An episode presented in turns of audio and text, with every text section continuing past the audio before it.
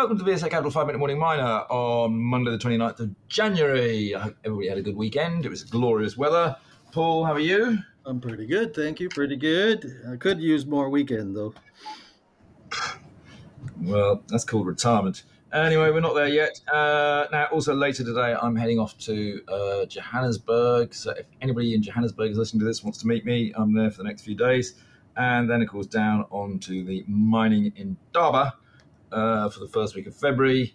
Again, anybody listening who hasn't organised anything with VSA, please do. And do come along to our party, walk up Table Mountain, up to see the Kusasa charity school that we've built uh, in Franschhoek, all sorts of exciting things, and Banhoek Chili Oil.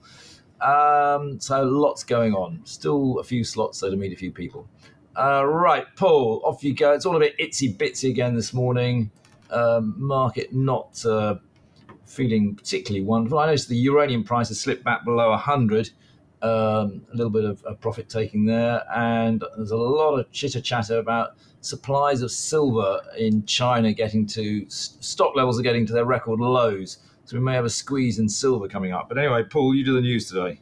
Yes, and we also uh, see uh, from the latest uh, Diamond Rough uh, quotes uh, coming in uh, that the attempted rally in the rough price as a result of the um, two month moratorium on purchasing by the Indian cutting setters. Uh, that has apparently failed as the diamond price has been sliding here in January again since uh, that moratorium was lifted. So that's not good news either for uh, the uh, struggling diamond miners that are out there. We also, we also have news out that Perseus Mining has formalized and put the paperwork out as a bid document for in its off-market attempt to, uh, take over the ASX listed Tanzania uh, gold developer OreCorp. This is a competing bid to the one that has been accepted already by the um, uh, OreCorp board, the bid from Silvercorp, uh, the TSX listed uh, silver producer, and the this bid is an all cash bid by OreCorp, and it is at just a slight premium to that which is otherwise offered by Silvercorp. So we'll see uh, how it plays, but uh, it, it, was preempted uh, by the board statement by OreCorp uh, at the end of last week that. Uh, they would uh, still back the Silvercorp bid at this time. Lovely to be in such demand. Everybody wanting you. Uh, okay, what else you got, Paul? We have the operating update from the Mozambique and Zambia colored gemstone miner and dual listed Gemfields. They're feeling pretty good here, still on the colored stone marketplace here. Uh, total latest total auction revenues of 242 million dollars US, which is the second highest in Gemfields history, and uh, that uh, was despite the fact that the highest quality emeralds from the November auction were uh, were withdrawn from that uh, set of parcels in order to be able to offer them in hopefully a more constructive uh, auction bid coming up for second quarter of 2024. Otherwise, they have uh, produced a total of $2 billion US cumulative now in emerald and ruby auctions uh, since their first auction in 2009.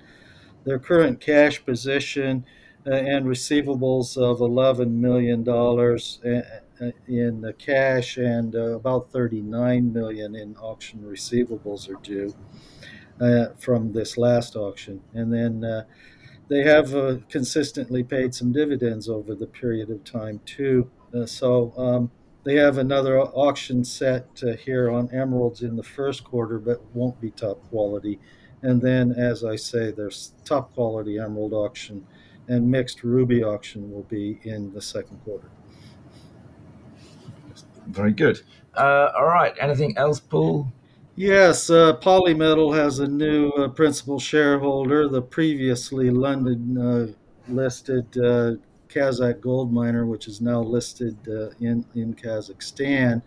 Uh, they, the previous significant shareholder, ICT Holding, has sold off their interest to uh, Middle East interest. Uh, that is Ma'aden International Investment, which is the Omani government owned fund of Mars Development and Investment. So now it's the Omanis which hold a near 24% stake in Polymetal.